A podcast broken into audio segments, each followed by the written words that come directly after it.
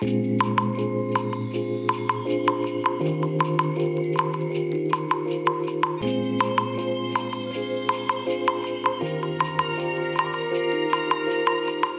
い皆さんこんにちはこんばんは。お疲れ様でございます。本日はですね11月24日木曜日でございます、えただいまね、え夜の22時50分になるところでございますけども。えーと今日はですね、マイクをちょっと変えまして、えソニーのですね C-357 というねコンデンサーマイク、えハンドヘルド式コンデンサーマイクを使って収録をしております。はい。えー、っとね、ここ何日でしょうかね。えー、っと、月、まあ正式に言うと日曜日のもう夕方からですかね。で、まあ月、火、水、で、今日が木曜日ということで、まあ4日間ね、えーまあ自宅待機、待機というと変ですけど、自宅で休養ということでね、あのコロナのね、ワクチンの副反応で本当に苦しんでまして、実はね、こうやって今収録してる状態でもね、えーまだね、ちょっとね、頭の痛みがまだ残ってるんですよ。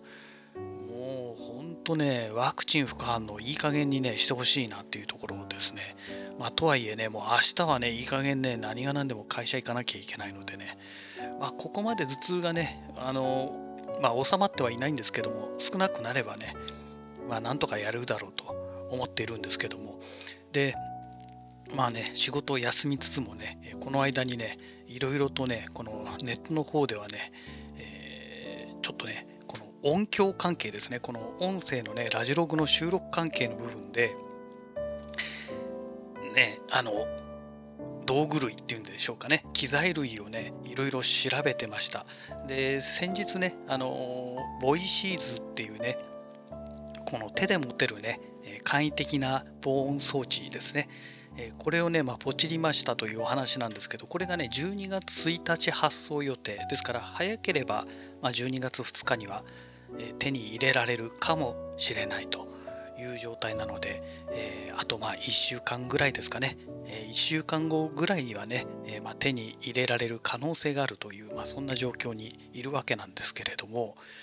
えーとまあ、これをね、ボイシーズを使ってね、まあ、今後このラジログをね、できれば自宅でね、えー音の良い状態で収録できたらいいななんて思ってるんですね。えーなんですけども、まあ、今もね、もうこの、えー22時、今もう51分になりましたけども、この時間帯でね、あんまりね、あの、この声をね、えーこの大きさの声でもこう使っていくのはね、まあ、よろしくないなという部分がありますので、えーまあ、あんまりね長く話せる状態ではないんですけどもえっ、と何を話そうとしたんでしたっけ？そうそうそう。でそのボイシーズを使ってですね、えー収録するにあたって、まあ、調べていくとねいろいろ出てくるわけですよ。ね。このねボイシーズというのが要はこのマイクをね筒の中に収めてでその筒の中に口突っ込んで話すと、まあ、そういうタイプのものなんですね。で当然ねあの筒の中で話せばまあ声が音がこもるというのはねまあこれはもう普通にね想像できる範囲の話だと思うんですけど現実問題としてそれがね起きてるらしいんですよ。で結構な結構な人でもないかツイツイッターでツイートしてる程度の人数ですからまあ本当ごくわずかなんですけどもやっぱりね声がこもってしまってすごくおかしいっていうね、えーまあ、そういうね、えーツイートがね、えーいくつか見られるんですね。でこのボイシーズを販売してる会社もやっぱりそれを認めていてでこのイコライザーを使ってね、えこの音の声のこもり具合を、まあ、少しでも解消できたらなんていうのをやってるんですけども今日ねいろいろ考えていたんですけどツイッターでね、えー音楽系のアカウントの方でいろいろツイートしたんですけどもこのね音がこもるという部分ですねで、えー、と音がこもるっていうのはどういう時にこもるのかということを考えた時に例えばお風呂の中狭い空間でねお風呂の中で、えー歌を歌うと、まあ、エコーがかかったような感じになるわけじゃないですか。で、えー大体そういう時って音がこもってるんですよね。で私が思うにはね、えー結局ボイシーズの内側っていうのはもう要はプラスチックの素材そのそれだけなんですね。で何もその吸音材とか入ってないんですね。えですのでこの声を筒の中でこう喋ることによって、えボイシーズのこのボディそのものですねに声が反射して、えこの反響音っていうのがね、え要はこの口から出た音と声の音とそのボイシーズの本体のこの内側のね壁に当たった反響音っていうのが、まあ、いっぱい反響してねでそれがね全部このマイクで収録されてしまっている。という状況に陥っているのではないかなと。要はこもるイコール反響音が原因なんじゃないのと、まあ、私は考えたわけですよ、まあ、一つの仮説ですね、えですのであのまず対策としてですね、えボイシーズのこの内側に、え吸音材をつければ音がこもることがある程度は解消されるんじゃないのかなと勝手に想像してます。でねえっ、とまあその過程に基づいてですね,、えー、ね考えるだけじゃ意味がなくてねですのであのまあその行動に移さないとダメだろうということでね、えー、早速ね Amazon でねポチってみました。えっ、ー、とね何だったっけな。これいくらだ？1380円。でポチったんですけどもまあ要するにね単なるスポンジですよ。あの波型になっているスポンジですね。でこれをね、えー、ポチりました、一応ね商品上はねあの吸音材ということになっているようですけれども吸音材あとはね干渉材なんていうふうに書いてありますね。クッション材とも書いてあります。えーと、ですのでまあこれ吸音材としてどれだけのね性能があるのかっていうのは正直かなり微妙なところではあるんですけども一応このポリウレタンでできている、えー、波を打っている、まあ、スポンジですね、これがね25センチ角の正方形になってるものがね、えー、4枚セットになってるものですね。で、これで1380円買いましたので、あまあ25センチ ×25 センチですから、あの、多分ね、2枚もあればね、十分賄えられるんじゃないかなと思ってるんですけどもでこれをね、えー、ボイシーズの内側に貼り付けて、えー、やってみたら少しは変わるんじゃないかなと、まあ、勝手に想像してるところでございます。えそれからね今度あとマイクの種類ですね。結局、えーと、このマイクの感度が良すぎると筒の中で声をしゃべるわけですからそこに全部音が入ってくわけじゃないですか。だからむしろマイクの感度が悪くなればなるほどむしろ音のこもりが逆に解消されるんじゃないのかっていうね、まあ、これも一つの仮説なんですよ。というのがえっ、ー、とね、えー、これはねツイッターでねこれはあれだったかな？ボイシーズを販売してる会社かな？それともその使ってるユーザーなのかちょっと分かんないんですけど開発陣営の方かもしれないですけどもツイートされてたんですけどもえっ、ー、とシュアーっていうね有名なマイクメーカーがあるんですけどもここからね、えーと、SM57 っていうね楽器の音を拾うためのマイクがあるんですよ。でね私もね初めて買ったマイクって SM57 なんですね。で実際にねもうこれを使ってね昔若い頃よくいろいろこのマイクを使って、まあ、音声収録したりしたんですけどもこの SM57 ってね原因がすごく低いんですよ。でねあのもう20代前半の頃本当にねお金がなかった時代にねやっと買ったマイクなんですよ。まあ、あのあの当時はね防湿庫なんか持ってませんでしたから使ってもその辺に置いといたのでまあ今となってはねもう性能なんかもう全然もうボロボロになっちゃってると思うんですけどもでこのね SM57 あのー、まあ、散々使っていたので分かるんですけども自分の声をねこう収録しようとすると本当に原因が低くてですねあのボリュームをね相当上げないとですねまともに聞こえる音声にならないんですね。でえそういったものを使ってやるとこのね音のこもりがねかなり改善されるというようなツイートがね、えー、出ていたんですね。もうこれね結構前に出ていたみたいであなるほどなということで分かったわけですよ。だから逆を言うとねあのコンデンサーマイクで、えー、ゲインをね上げないでねむしろゲインを下げた方が音のこもりって解消されるんじゃないのかなというね感じもするんですよね。まあ、その辺はね実際にねこのボイシーズ本体が届いてこないと何とも言えないんですが何とも言えないんですけどもおそらくそうじゃないのかなというねだからあのポッドキャストなんかで使うような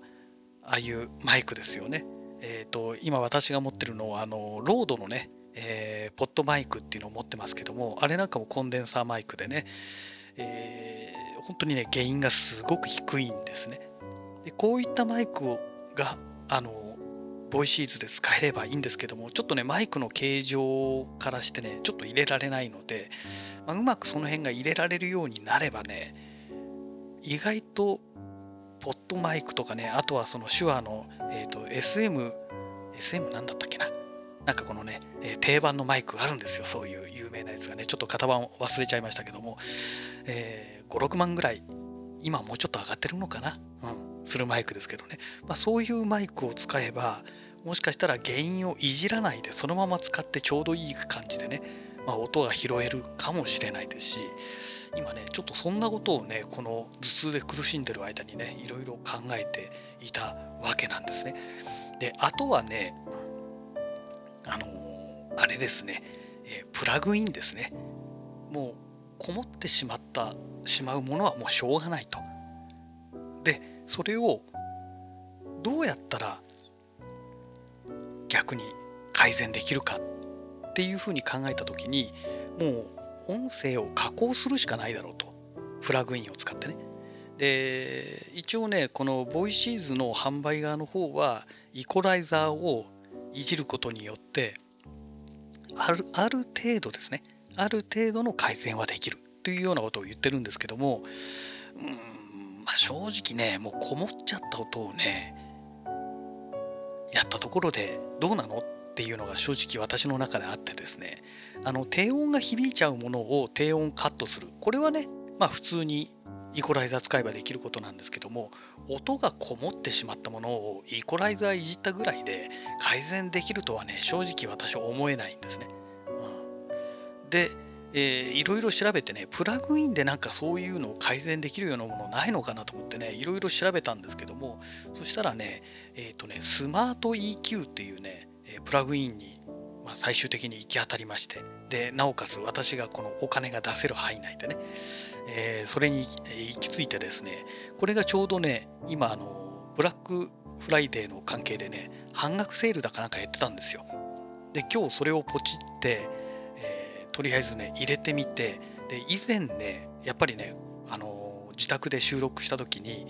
あの音がねちょっとこもってしまった感じの音を出してしまったことがあってですね。それをいじってその程度まあほんと微妙にこもってる程度なんですけどもそれが改善できたら可能性あるかなと思ってねそのスマート EQ、え、約9000円ぐらいだったかな、え、出して買ったんですけどもやってみましたけども、まあ、結論を言ってしまうとあのダメでした。私が思うようなあのその音のこもりっていうのはね改善できなかったですね。ですからあれですねカメラの写真と一緒ですねもう白飛びしちゃったもの黒つぶれしてしまってる写真をどんなにあのライトルームとかあの写真ね加工ソフトを使って色合いを変えてももともとその収録されてないデータを作るってことはできないということなんですよね。うん、音も一緒ですよね。だって割れちゃった音をどんなに加工しても割れた状態から改善することってできないじゃないですか。ね、だから32ビットフロート録音っていうのはすごく重宝されるっていうのはその辺なんですよね。もう割れちゃったらどうにもならない。でもそれが割れないよっていう作りだからすごく助かるっていうね。えそこがね32ビットフロート録音の素晴らしいところなわけですけれどもねだからこもってしまった音はねやっぱりねこれはもう限界があるんですよねどんなにいじってもね。うん。もう1万円近いお金がね無駄に使われてしまいましたけども。まああれはあれでねまあ音楽作った時のね、えー、このプラグインで活用するしかないかななんて思っておりますがあのなのでまあこのボイシーズを使ってこのラジログを収録するにあたってね音をこもらせない方法を考えるとしたらもうボイシーズそのものを改造するしかないっていうねもしくはマイクを変えると。もうこの2つのどっちかまあ両方やればねもっと間違いないんじゃないかなとは思うんですけどもまあその方法しかないんじゃないかななんていうのをね、えー、ちょっとあのいろいろと考えている最中でございます。でこの吸音材の効果についてもね、えー、まあ、マイクを変えるという部分についても結局ねあのボイシーズ本体が来ないとあの検証がね一切できませんからねだからボイシーズをもうね手に入れてる人がね相当数いるはずなんですけどその人たちがねいろいろと実験してくれればいいんでしょうけどもやっぱりねなんだろうボイシーズを買う人たちってね多分ね配信をやってる人とかねあとはあのー、なんだろう YouTube とかでね音楽出してますとかまあそういう人たちであのものを作ることはそういうその作品を作るということに対してはすごく精力的に動くんだけどもその道具をね自分で何とか作って改善しようというそっち系の人たちってね多分ねそんなにいないのかなっていうねなんかそんな感じがしました。ツイッターで見てる限りでもこのボイシーズでね検索してもね全然引っかからないんですよ。本当にねごくわずかしか出てこないんですね。だからそれだけやっぱりね何て言うのかな本当のまあ分かりやすく言うとライトユーザーみたいな感じの方しかいないのかなというね、まあ、そんな感じがしましたね。うん。まあ本来だったらねメーカー側がねもっとしっかりね、あのー、商品作る時にね音がこもっちゃうけどこれ改善するにはどうしたらいいかっていうのをね、えー、商品を作ってってる間プロデュースしてる間に解決しておかなければならない問題なんじゃないかなって個人的には思うんですけども。まあ金額は金額ですからね。あのそこまで完璧なものをこの金額で求めるのもどうかなっていうのもありますけどもまあねちょっとねこの練習には使えるかもしれないけども、えー、実際問題これをレコーディングで使うっていうのはねやっぱりね声が変わってしまう。音がこもる。声がこもるっていうのはねもう音が変わってしまうわけですから、まあ、これはね普通に考えたらね使えないものですよね、だからメーカーがどこまでのものとしてそもそも商品を考えていたのかという部分ですけども、まあ、おそらくあの単なる練習用ですよね、えートランペットのサイレンサーみたいなもので、えー、練習用としてしか考えてませんよっていう多分そういう位置づけなんじゃないのかなと。ね。ねだからできればその改良パーツみたいなものをね、開発してね、あの、今の現行品に取り付けることによって音が困らなくなりますよとかねなんかそういうものもねうまく作ってもしくは販売してもらえたらいいなと思うんですよね。であとねこの使えるマイクなんかもマイクの太さによって使えたり使えなかったりっていうのがどうもあるらしくてそのね部材をねいろいろね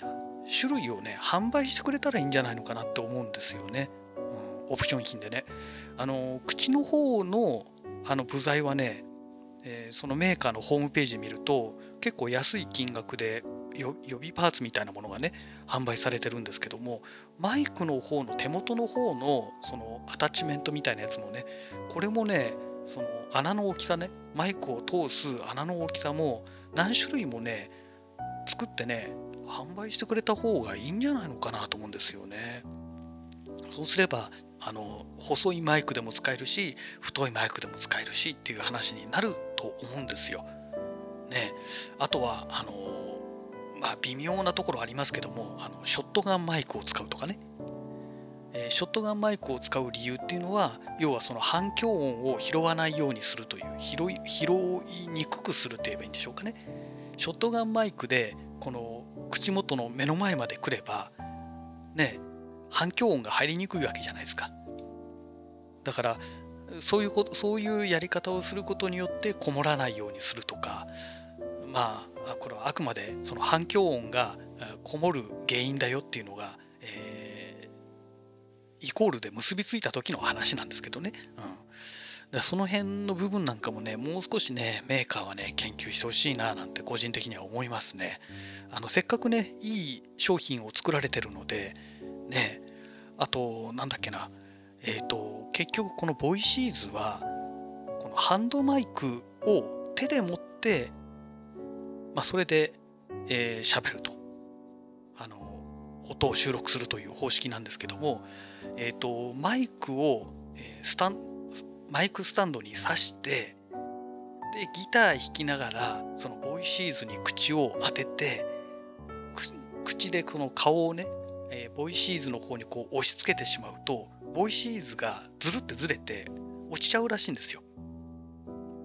なんかそういう指摘もあってだからその弾き語りができないっていうね。なんかそういうねツッコミがありましたね。うん、でそれを解消するためにえっ、ー、と何だったっけな。えっ、ー、と手話の SM5 パーありますよね。SM58 ですね。あのマイクがなんかね転がって落ちないようにするためのホルダーみたいのがなんか販売されてるらしいんですよ。これを使えばできるようになるんじゃないかってやっぱりツイートされてる方がいらっしゃいましたね。なかなかね興味深いツイートだなと思ったんですけども。だからそういうねそのなんだろうなもうちょっとメーカーがねあのはい作って終わりだよっていうことじゃなくてねあの使い勝手の部分もねさらにもう一歩ね一歩と関わらずねまあ2歩でも3歩でもこう突っ込んでくれてねあのものづくりをね、えー、もう少しね進めてもらえるとねいろんな意味で面白い商品になるんじゃないかなって思うんですけどね。まあどんなものでしょうかね。はい、えー、まあそんな話をね、えー、このコロナのワクチン副反応の、え病み病病み上がりといえばいいんでしょうかねの状態で久しぶりにねこう収録しましたけどもねまああのほとんどの方がこのボイシーズのネタをしても、ね、何ですかそれっていう状態で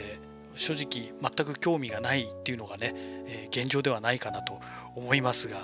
まあ、病み上がり一発目でねこんなわけのわかんない話で大変恐縮ですが一応まあ本日のねラジログはこの辺りで終了したいと思います。それではまた。